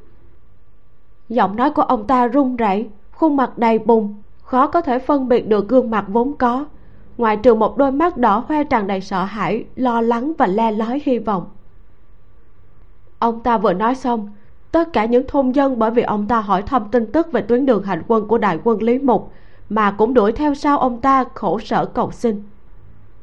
Một khi hoàng hà bị chặn đường chảy, giống như trời sụp đất nứt, cộng thêm mưa lớn mấy ngày, lũ lụt dữ dội hung hãn như thế nào, rất nhiều thế hệ dân chúng cư trú ven bờ hoàng hà, có ai mà không biết. Giữa tiếng than khóc, một ông lão đến từ thôn hứa lau nước mắt nói đại tư mã, lão hủ chính là trưởng thôn của thôn hứa. Tuổi già sinh bệnh, mấy ngày trước vẫn nằm ôm liệt giường. Cũng hôm qua đây, lão mới biết đoàn người của đại tư mã đi ngang qua cửa thôn muốn tránh mưa mà bị từ chối. Lão chỉ biết trách người trong thôn có mắt như mù mà thôi. Sau khi đoạt được nơi đây, chúng ta cứ tưởng rằng hoàng đế người tiên bi sẽ coi chúng ta như con người. Người trong thôn ta ngu dốt, đã mạo phạm đại tư mã, khấn cầu đại tư mã, đại nhân, đại lượng, cứu khổ cứu nạn chúng ta. Ông lão dẫn thôn dân phía sau ngượng ngùng không dám ngẩng đầu, quỳ lại trong vũng nước bùn. Lý mục vội vàng xuống ngựa, nâng ông lão đứng lên. Ông lão nước mắt giàn giụa, không chịu đứng dậy, tiếp tục tố cáo nửa thế kỷ trước, khi lão hủ vẫn còn là một đứa bé, lão đây vẫn còn nhớ, năm đó sông lớn vỡ đê, mấy chục quận huyện trong phạm vi, chỉ trong một đêm đã biến thành đại dương mênh mông. Người nhà của lão hủ đều chết trong trận lũ lụt đó. Sau khi lũ rút, dòng sông đổi hướng, nhiều năm sau mới ổn định lại hiện tại, nếu như lời của thợ thủ công này nói thật, hoàng đế tiền bi kia muốn dẫn nước chảy ngược, cộng thêm mưa lớn như vậy trong nhiều ngày, thế nước chỉ sợ còn lớn hơn so với trận lũ lụt của nửa thế kỷ trước. Thiên tai nhân họa, người bình thường như chúng ta đều khó mà có con đường sống. Ông lão vừa khóc vừa nói lý mục sai người đỡ ông đứng lên nói với người thợ thủ công. Người đi theo ta. Thợ thủ công cuốn quýt đứng lên đi theo hắn. Lý mục dẫn ông ta đi vào trong lều quân trướng ven đường nói. Tình huống cụ thể như thế nào? Người hãy thuật lại từ đầu đi. Thợ thủ công rất cảm kích. Một nam nhân cao lớn thô kệch còn chưa nói thì đã nghẹn ngào mắt đỏ hoe kể lại toàn bộ những gì mình biết. Ba năm trước mộ dung thế đánh hạ lạc dương không lâu, đã điều động dân phu khởi công xây dựng công trình thủy lợi các nơi, trong đó có thượng tân khẩu. Thượng tân khẩu nằm ở hạ du sông lạc thủy chảy qua lạc dương, cũng là nơi hợp lưu của một số con sông gần đó, cũng nằm ở khúc quanh của sông hoàng hà, nơi nước và nước thông với nhau. Mỗi khi đến mùa nước lớn, thường xảy ra hiện tượng nước từ sông hoàng hà đổ ngược vào sông lạc thủy, cao hơn đê, nhấn chìm đồng ruộng làng mạc thôn xóm hai bên bờ. Dân chúng chịu khổ trường kỳ. Nhưng mà bởi vì quy mô không lớn, hơn nữa từ trước đây triều đình bắc hạ không hề quan tâm đến chuyện này, cũng chỉ đành phải chịu đựng và sống sót như thế. Thợ thủ công này tên là vương hành ngũ, là người thượng tân, tổ tiên đều là thợ thủ công. Từ nhỏ, ông ta đã rất thông minh, làm việc rất có tâm và có nhiều kinh nghiệm trong việc thủy lợi. Biết quê hương thường bị lũ lụt. Nhiều năm trước ông ta đã đi thăm dò địa thế, vẽ bản vẽ, rồi sau đó kiến nghị trình lên quan phủ bắc hà cầu xin tu sửa đê kè vùng này, tích trữ nước khi mực nước thấp và xả nước khi nước đầy để ngăn chặn lũ lụt. Nhưng mà triều đình bắc hà lại không quan tâm, ông ta cũng không thể làm gì khác. Không ngờ rằng, khi hoàng đế bắc yến vừa tới, lại muốn xây dựng đê kè. Cũng biết đến tên tuổi của ông ta, cho nên đã mời ông ta đến chủ trì việc tu sửa vương hành ngũ mừng rõ vô cùng, mang theo nam đinh toàn thôn tới cửa sông dẫn dắt dân phu, bắt đầu xây dựng công sự. Vượt qua bao khó khăn, phải mất hơn hai năm, vào mấy tháng trước, con đê điều chỉnh mực nước theo độ cao tự nhiên của địa hình cuối cùng đã được xây dựng xong. Ngay khi nhóm người vương hành ngũ và dân chúng ở quanh đó đang vô cùng mang ơn mộ dung thế, hoàng đế của bắc yến, thì cơn ác mộng đã xảy ra gần đây, mưa to liên tục không ngừng. Bắt đầu từ bảy, tám ngày trước, mặt nước sông lạc thủy dần dần dâng lên, nước tích tụ trong thôn. Vương hành ngũ không yên lòng, mang theo một nhóm thợ thủ công muốn đi xem xét tình hình trên đê. Bất ngờ phát hiện ra, đê kè đã bị một đội quân chiếm đóng. Nếu chỉ vậy thôi thì không sao, nhưng ông ta hoảng sợ chính là hoạt động của con đê. Hiện tại, hoàng hà đang mùa lũ hơn nữa, mưa lớn nhiều ngày, đáng lẽ phải xả lũ để đảm bảo nước sông có thể chảy qua ngã tư con sông một cách thuận lợi. Nhưng ông ta không ngờ rằng con đê đã bị đóng lại. Việc này chẳng những không giúp xả lũ, mà ngược lại còn giống như tạo thêm một con đập trong dòng sông để chặn dòng tích nước. Thượng nguồn mưa to, nước sông hoàng hà xối xả tràn vào, bị đập chặn ở đây, nước bị cưỡng ép rẽ đường, buộc phải đổ vào lạc thủy sông lạc thủy lại đang có nước từ thượng nguồn đổ xuống dưới. Hai dòng gặp nhau, sóng lớn gặp trời. Mực nước càng không ngừng dâng lên, tác động sâu vào bờ đê hai bên. Một khi con đê bị xé toạc, trong nháy mắt sẽ sụp đổ hàng ngàn dặm khi nước sông chảy ngược, lạc dương và các quận khác sẽ gánh chịu hậu quả nặng nề. Vương hành ngũ quá biết rõ nó bi thảm đến mức nào. Ông ta vô cùng sợ hãi và cố gắng ngăn cản nhưng lại bị binh lính tiên bi đánh đập và đuổi đi. Mấy thôn dân đi theo đã bị đánh đến thương nặng hộc máu, bị bắt buộc quay trở về. Họ vừa sợ hãi, vừa bối rối không hiểu. Còn đê đã tốn không ít sức, người sức của, mất hơn hai năm trời mới xây dựng xong. Lẽ ra phải tạo phúc cho dân, tại sao binh lính lại làm như thế? Mãi đến tận đêm khuya, một vị quan nhỏ phụ trách sông ngòi ngày thường vẫn qua lại với vương hành ngũ, mới bí mật tìm kiếm ông ta nói mình đang chuẩn bị bỏ trốn. Cũng kêu ông ta nhân lúc còn sớm mau dẫn người nhà chạy trốn đi. Bây giờ vương hành ngũ mới biết được, thì ra hoàng đế bắt yến mộ dung thế, có ý muốn tích nước nhấn chìm lạc dương. Ngay sau đó, lại có tin tức lan truyền rằng, sở dĩ gã lập kế hoạch như vậy là nhằm để ngăn chặn quân bắc phạt của lý mục nam triều. Mực nước tiếp tục dâng lên. Tin tức một truyền mười mười truyền trăm, chẳng mấy chốc mọi người ở khu vực xung quanh đều biết về nó. Một khi toàn bộ lòng sông sụp đổ, lạc dương cùng các quận huyện khác sẽ bị lũ lụt nuốt chửng, và nơi này sẽ ngay lập tức bị san bằng trước nhất. Những người đã sinh sống qua nhiều thế hệ trên mảnh đất này, làm sao có thể bỏ nhà cửa như thế? Nhiều người lao vào tranh cãi với binh lính tiên bi, cuộc tranh cãi lập tức biến thành một cuộc thảm sát mấy thần tộc của vương hành ngũ cũng đã bị giết chết. Tin tức lan truyền như một trận dịch.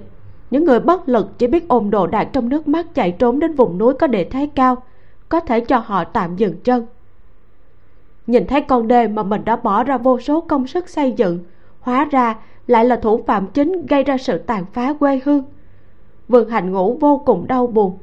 Trong sự tuyệt vọng, ông ta nghĩ tới lý một người nam triều thời gian trước từng có lời đồn sắp đánh tới lạc dương. Ôm ti hy vọng cuối cùng ông ta không màng tất cả mà đuổi tới đây. Hy vọng đại quân của hắn mau chóng đi tới thượng tân. Trước khi con đê bị vỡ thì mở đê giải phóng nước đã bị tích trữ ra. Sắc mặt của lý mục trở nên cực kỳ nghiêm trọng trầm ngâm một lát hỏi ông ta. Theo ông thượng tân khẩu còn chống đỡ được bao lâu? Vương hành ngũ nói may mắn là lúc tu sửa con đê. Sau nhiều lần đê trình của ta, thì con đê đã được gia cố. Nhưng mà thấy nước to lớn như thế này, cửa sông đang rất nguy hiểm. Theo những gì ta nhìn thấy ngày hôm đó, nếu không mau chóng mở đê chậm nhất là bảy tám ngày sau thì đê sẽ bị sụp đổ. Một khi đê vỡ, lũ lụt trái ngược về. Trong mắt ông ta lộ vẻ hoảng sợ, lại khóc lên. Quỳ xuống dập đầu cầu xin với lý mục. Mộ dung thế đứng trên sườn đồi ở thượng tân khẩu, nhìn vào cửa sông cuồn cuộn. Thân hình hồi lâu không nhúc nhích. Phía dưới cửa sông có trăm vạn nhân khẩu, mấy vạn hecta đất đai màu mỡ. Chẳng bao lâu nữa, tất cả sẽ bị chôn vùi cùng lý một người nam triệu cái thế kia. Cách đây rất lâu, gã đã từng hứa với một người rằng nếu sau này gã chiếm được lạc dương, gã sẽ không tàn sát thành trì để trả thù. Gã thật sự đã làm được hiện giờ bọn họ có muốn trách thì trách vận mệnh của họ đã như vậy rồi. Kẻ hại họ là lý một người nam triều kia. Bệ hạ nơi đây rất nguy hiểm. Xin bệ hạ mau chóng rút lui về nơi an toàn. Thân tính của gã là một đại tướng tiên bi tên là diêu quỷ đứng bên cạnh khuyên thấy gã không trả lời bạn nhìn theo ánh mắt của gã. Đó là lạc dương ở nơi xa. Trần trừ nói tiếp. Bệ hạ đó có an bài như thế vì sao lại không tiến hành bí mật? Nghe nói thợ thủ công họ vương đã trốn thoát rồi, chắc là đi tìm lý mục để cầu xin viện trợ. Nếu như lũ lụt trái ngược, tất nhiên là có thể ngăn cản được đại quân của hắn.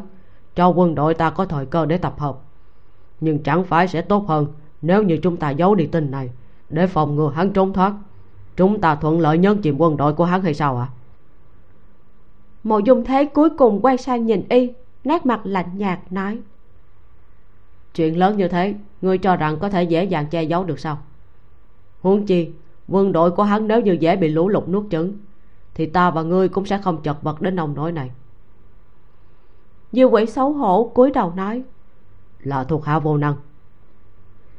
Sắc mặt của mộ dung thế hòa hoãn lại, nói, thôi, cũng không thể trách ngươi được. Ngươi không biết lý mục, hắn khác với những kẻ khác. Những người nam triều đó đều là giá áo túi cơm uổng phí ta đã tạo cơ hội tốt cho bọn họ. Ta muốn thợ thủ công kia truyền tin tức cho hắn, cho nên mới không có hành động ngăn cản nào. Gã cười lạnh nói tiếp. Chẳng phải hắn muốn lấy lạc dương sao? Ta dùng lạc dương làm ván cược, muốn cược một ván lớn với hắn. Diêu quỷ cái hiểu cái không? Nhưng cũng biết mộ dung thế có tâm tư luôn thâm trầm, cho nên không lên tiếng nữa mộ dung thế lại trầm ngâm một lát hỏi. Trọng binh của kháng long hoàng đã bố trí xong chưa? Thưa đã bố trí xong hết cả rồi ạ à. dù là một con ruồi cũng đừng mơ bay qua khỏi đó. Mộ dung thế hơi gật đầu. Ừ ta chỉ tin tưởng diêu tướng quân. Lần này tướng quân hãy đích thân đi kháng long quan thủ ở đó. Chỉ cần có thể loại được lý mục từ nay về sau thiên hạ to lớn này đại yến ta không có đối thủ trên mặt của diều quỷ đầy sự kích động quỳ xuống nói. Xin bệ hạ yên tâm chỉ cần hắn dám đánh kháng long quan thuộc hạ sẽ bắt hắn có đi mà không có về mạng để ở lại quan khẩu. Đêm tối như mực mưa to như trút nước. Từng đội tướng sĩ lúc này đã được trang bị đầy đủ vũ khí xếp hàng ngay ngắn trên gò ruộng cho quyết định của lý mục. Bên ngoài lều lớn mười mấy tướng lĩnh ứng thiên quân đứng đó tất cả đều im lặng lý mục đứng một mình trong lều nhìn bản đồ sông núi trải ra trước mặt, thân hình bất động hồi lâu. Từ lúc chào đời cho tới nay, hắn chưa bao giờ phải đối mặt với một quyết định khó khăn như đêm nay. Nếu hắn không cứu mà lập tức mang binh rút về hoàng nông, tất cả sẽ bình yên vô sự. Nhưng trong vòng mấy ngày nữa, rất có khả năng nơi mà hắn đang đứng đây sẽ biến thành một đại dương mênh mông còn nếu như hắn hạ lệnh đi cứu, thời gian lại quá gấp gáp. Từ nơi này đến thượng tân, lối tắt gần nhất chính là kháng long đạo hiển thị trên bản đồ. Trước đây vì bắt phạt, hắn đã tìm hiểu và nắm rõ tường tận địa lý vùng sông núi của trung nguyên. Kháng long đạo này thực chất là một cái khe nằm giữa trù lâm nguyên. Trù lâm nguyên có hình dạng như một cái bục, trên đỉnh bằng phẳng như đồng bằng, được bao phủ bởi cây cối tươi tốt nhưng bốn phía lại là vách đá thẳng đứng, cao mấy chục trường. Chim chóc bay qua không thể nghỉ ngơi. Và nước của lạc thủy lại chảy dọc theo một bên vách núi. Đường đi duy nhất xuyên qua núi chính là cái khe này. Dân bản xứ gọi nó là kháng long đạo. Cái khe này đã tồn tại từ xa xưa hàng ngàn năm về trước. Giống như có một chiếc rìu khổng lồ từ trên trời đã bổ trụ lâm nguyên nứt ra. Khe dài 15 dặm, quanh co và hẹp hai bên là vách dựng đứng, hẹp đến mức chỉ có thể chứa được mấy người song song đi qua. Có thể nói là trát bùn cũng có thể làm nó tắc nghẽn. Nếu như hắn đi thượng tân, thì không có lựa chọn nào khác, chỉ phải chọn tuyến đường đi kháng long đạo. Vậy thì, hắn cần phải dùng tốc độ nhanh nhất đánh hạ kháng long quan thiết lập ở ngay lối vào kháng long đạo. Kháng long quan dựa vào nơi hiểm yếu, từ trên cao nhìn xuống, một người đã đủ giữ quan ải vài người không thể đi qua. Khi hắn phát binh tiến đến, không thể nào trong vòng mấy ngày mà đánh hạ được quan khẩu và đi qua nó để kịp thời đuổi tới thượng tân và mở đập trước khi cửa sông bị phá hủy. Hắn và các tướng sĩ đi theo mình, rất có khả năng sẽ bị nước lũ cuồn cuộn phía sau nuốt chửng. Một khi hạ lệnh thì không còn đường lui nữa, hắn cần phải thắng, cũng chỉ có thể thắng mà thôi. Ngược lại, nếu như không thành công, cái giá phải trả vô cùng lớn bên ngoài có tiếng bước chân, có người đi vào. Lấy một quay đầu lại, thấy là cao hoàng. Cả người cao hoàng ướt đẫm nước mưa, đứng ở đó nói, tỷ phu, trước khi đệ đi, a tỷ có nhờ đệ gửi thư cho huynh, mà đệ lỡ quên mất tiêu, mong huynh đừng có trách. Nói xong, cậu lấy một phong thư đã bị nước mưa làm ướt một góc trong người ra. Nếu như tỷ phu quyết định dẫn người đi tấn công kháng long quan, nhớ phải cho đệ đi cùng đó. Cao hoàng nói xong trịnh trọng đặt lá thư lên trên bàn. Hành quân lễ với lý mục, sau đó bước ra khỏi lều lớn. Từ nay về sau, cuộc đời còn lại của thiếp phó thác cho lan quân. Không có bất cứ sự chuẩn bị nào, dòng chữ trên tờ giấy cứ thế đập vào mắt lý mục. Tờ giấy đã bị nước mưa làm ướt, mép ngoài của phong chữ đẹp đẽ bị mờ đi mực ở cuối vài nét dần lem nhem, dọc theo họa tiết tinh tế của tờ giấy viết thư, trông giống như mái tóc của một nữ tử xinh đẹp. Ánh mắt của lý mục dán chặt vào hàng chữ này, không thể rời đi được. Trái tim chợt nhảy lên. Làm sao hắn có thể quên được? Rất lâu rất lâu trước đây, vào đêm tân hôn, khi hắn lần đầu tiên cưới nàng nàng đã từng nói câu đó với hắn. Đó là lời thổ lộ và cũng là lời phó thác trang trọng. Hắn sẽ không bao giờ quên, vĩnh viễn sẽ không quên. Ở mặt sau của tiêu đề thư dường như có một hàng chữ. Hắn lật tờ giấy lại. Lòng đã yêu quý người, lại chẳng thốt cho hay, cứ giấu mãi trong lòng, biết ngày nào mới quên. Lý mục xem đi xem lại lá thư của nàng rất lâu.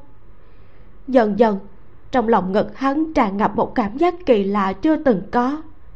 Lại mang theo tình cảm chua xót rất nhẹ và đầy kích động. Cho tới tận bây giờ, hắn vốn tưởng rằng những điều đó sẽ chỉ là quá khứ chôn sâu trong lòng. Chỉ có thể mang theo mình mãi mãi.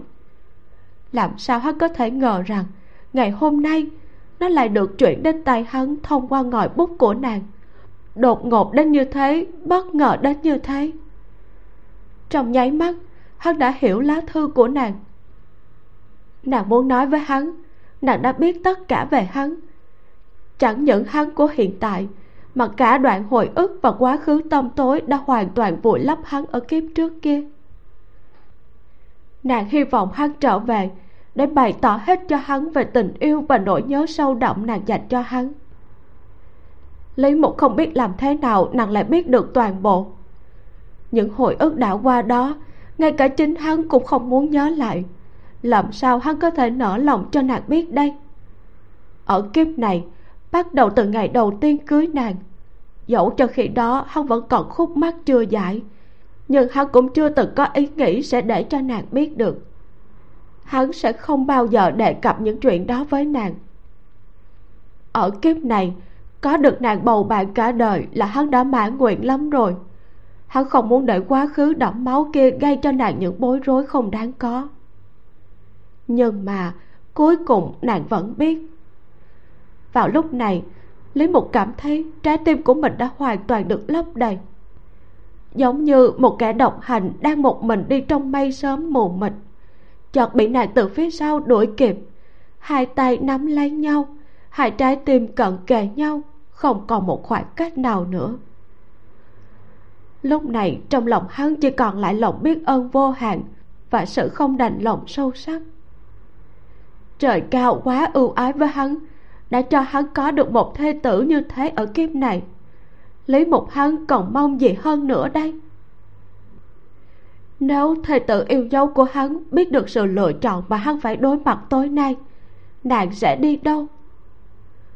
Cổ họng của lý mục đắng chát, khóe mắt hơi đỏ hồng lên hắn cẩn thận dùng tay áo lau sạch nước còn sót lại trên lá thư.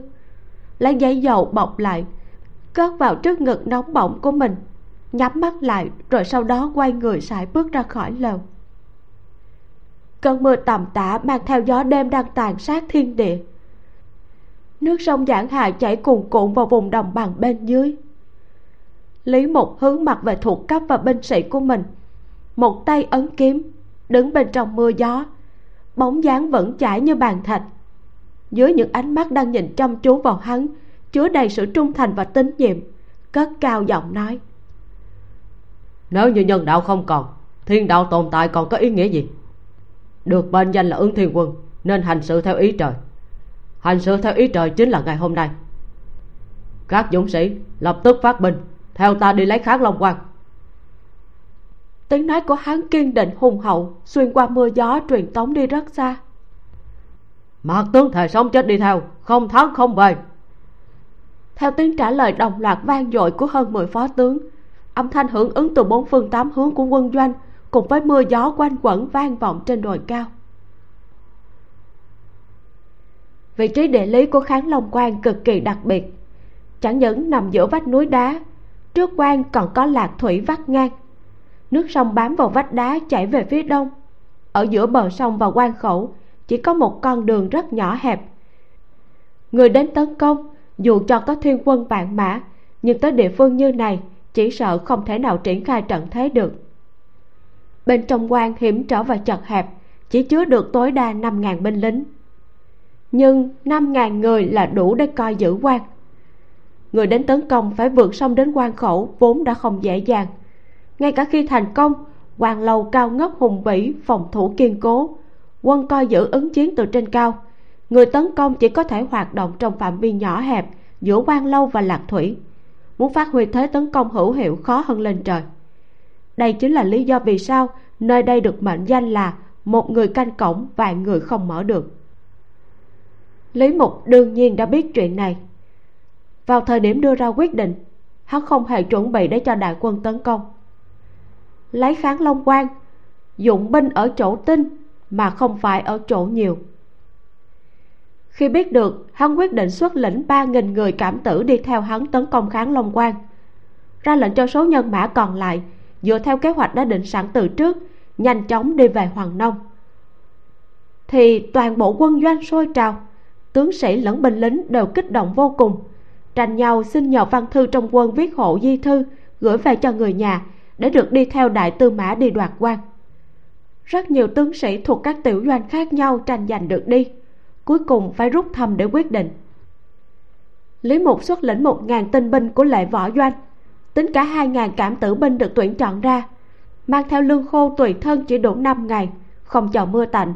Trước lúc hừng đông, dưới sự hướng dẫn của người dẫn đường, đã quay đầu bước lên con đường đi về hướng thượng tân. Sở dĩ chỉ mang theo lương khô cho năm ngày là bởi vương hành ngũ phán đoán theo kinh nghiệm của ông ta, rằng cửa sông thượng tân nhiều nhất chỉ có thể chống đỡ được tầm đó. Nếu như không thể đến kịp thời và mở đê thả nước, chờ đợi đội quân này chính là nước lũ cuồn cuộn. Màn đêm buông xuống, đội khinh kỵ binh này đã đến tân an.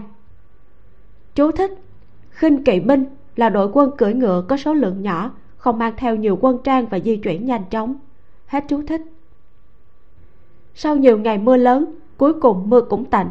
Đường xá vẫn lầy lội vô cùng. Sông tràn bờ, làm ngập các cánh đồng trũng hai bên. Lũ lụt có thể ập đến bất cứ lúc nào. Quân bắc yến đã sơ tán khỏi tân an. Tin tức cũng đã truyền đi. Trên đường, từ hướng lạc dương tới, có vô số dân chúng nghe tin, đã mang theo con cái và người nhà rời khỏi thành trì đang đi lại trên đường. Đội ngũ rất lớn, nhìn không thấy điểm đầu điểm cuối giống như ruồi nhặn không đầu, tìm kiếm những nơi có thể làm nơi dừng chân tạm thời. Ở phía xa, nơi cuối con đường, một đội khinh kỵ binh dần dần xuất hiện vì nước đại về hướng bọn họ bỏ chạy. Người qua đường đều dừng lại, nhìn đội quân kỳ lạ đang đi ngược chiều này. Tướng quân đi trước nhất thần sắc nghiêm nghị. Là ứng thiên quân, có người nhận ra trang phục bật thốt lên. Đoàn người nổi lên xôn xao không biết là ai truyền tin trước. Nói rằng vị tướng quân đi đằng trước nhất dẫn theo đội khinh kỵ đi ngược chiều về hướng thượng tân khẩu chính là lý mục người nam triều. Đại tư mã lý mục tới. Người đi đầu vừa rồi là ngày ấy đó. Một truyền mười mười truyền trăm. Tin tức không cánh mà bay nhanh chóng truyền khắp dòng người chạy nạn rất dài này. Từng đôi mắt vốn chỉ chứa đầy tuyệt vọng và tê dại lại tràn ngập hy vọng. Mọi người quỳ xuống bên đường cúi đầu trước đội quân đang đi qua trước mặt. Người tiên bi muốn nhấn chìm lạc dương cầu xin đại tư mã cứu chúng tôi. Những tiếng vang xin sang lẫn tiếng khóc của trẻ con lần lượt vang lên dọc theo con đường.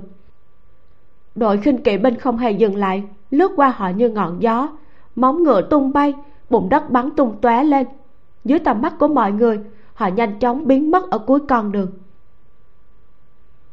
Ngày hôm sau diêu quỷ phụ trách coi giữ kháng long quan đã nhận được tin tức. Lý mục xuất lĩnh một đội nhân mã ước chừng không quá ba ngàn khinh kỵ binh đang lao về phía bên này. Phản ứng đầu tiên của y là giật mình. Tuy rằng mộ dung thế đã có cảnh báo, nhưng trong thâm tâm y chưa từng tán đồng đối với nhận định này của mộ dung thế. Theo quan điểm của y, chỉ cần lũ lụt có thể ngăn cản bước chân của lý mục truy kích quân đội bắc yến để họ có được cơ hội nghỉ ngơi lấy lại sức là đã đạt được mục đích rồi. Y không ngờ được rằng, dưới tình huống này, người nam triều này lại không những không rút lui mà còn tiến tới. Cái danh chiến thần của lý mục đã như sấm bên tai, cho nên phản ứng đầu tiên của y khi nghe được tin tức này chính là khẩn trương.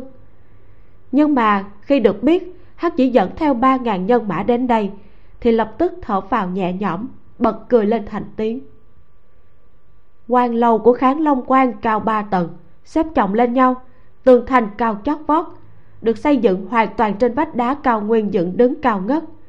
Chặn toàn bộ những tai họa ngầm có thể xảy ra ở bên ngoài. Chỉ cần đóng cửa, ngay cả một con ruồi cũng không thể bay lọt. Lý mục dù có dũng mãnh phi thường và thủ hạ có thiện chiến đến mức nào, hắn muốn dựa vào ba ngàn nhân mã mà đánh hạ được quan khẩu của mình, không khác gì kẻ điên nằm mộng huống chi, thời gian để lại cho lý mục căn bản không nhiều. Cửa sông có thể bị sụp bất cứ lúc nào.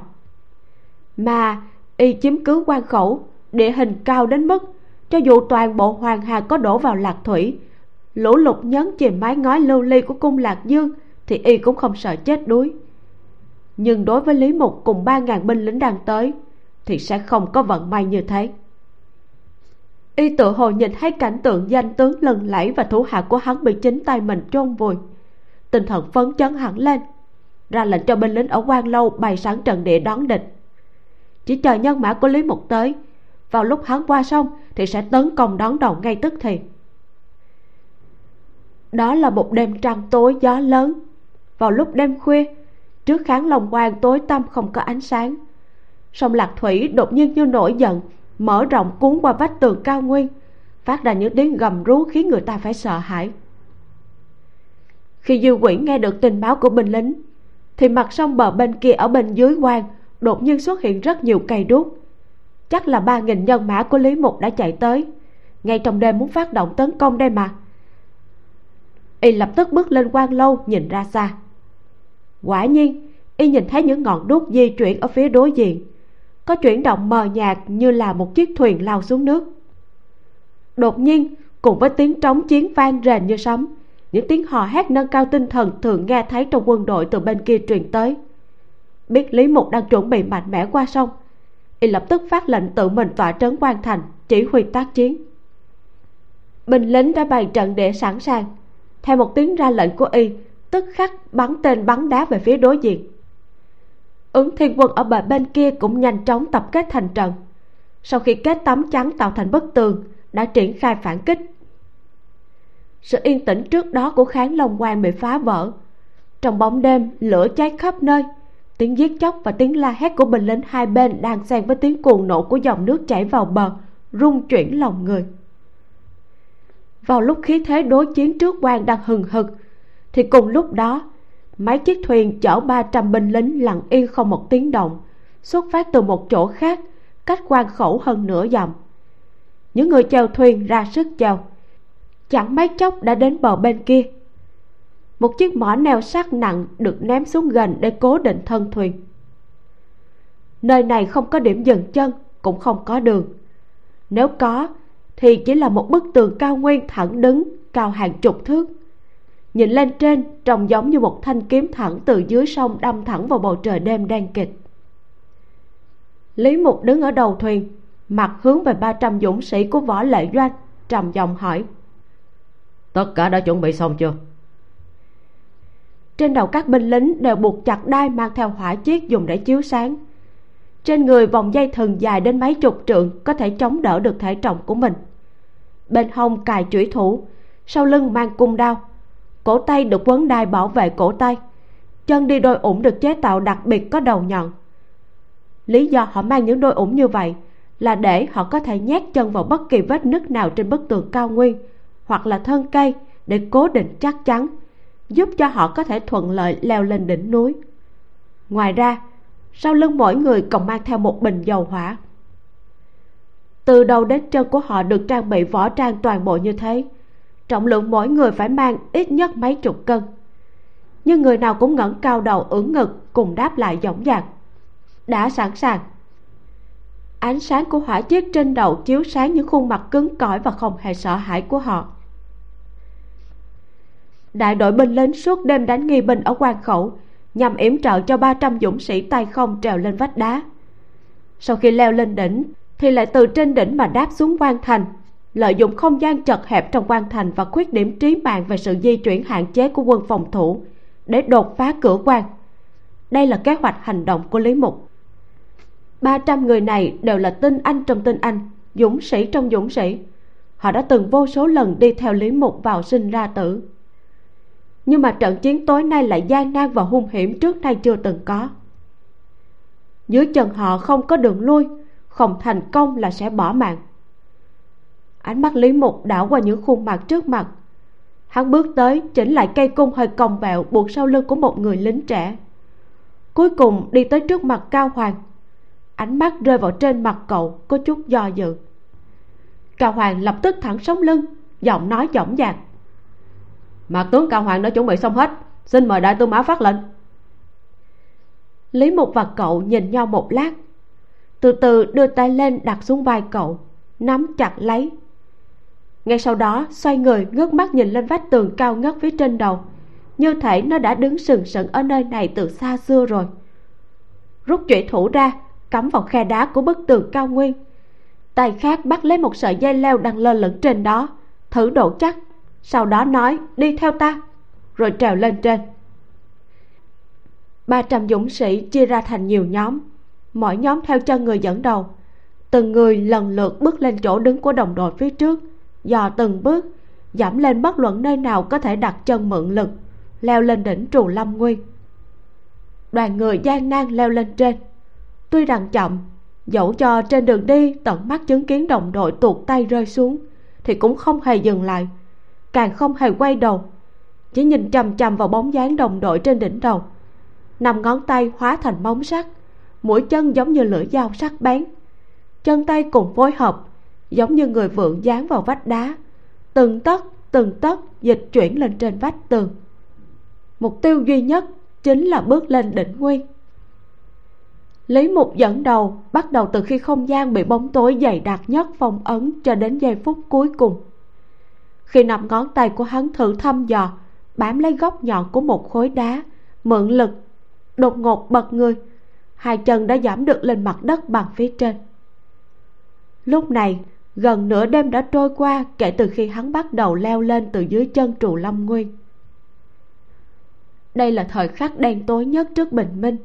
Bầu trời vẫn còn tối đen, nhưng đằng sau đám mây ở phía xa, một tầng bình minh rất nhạt đã ló dạng.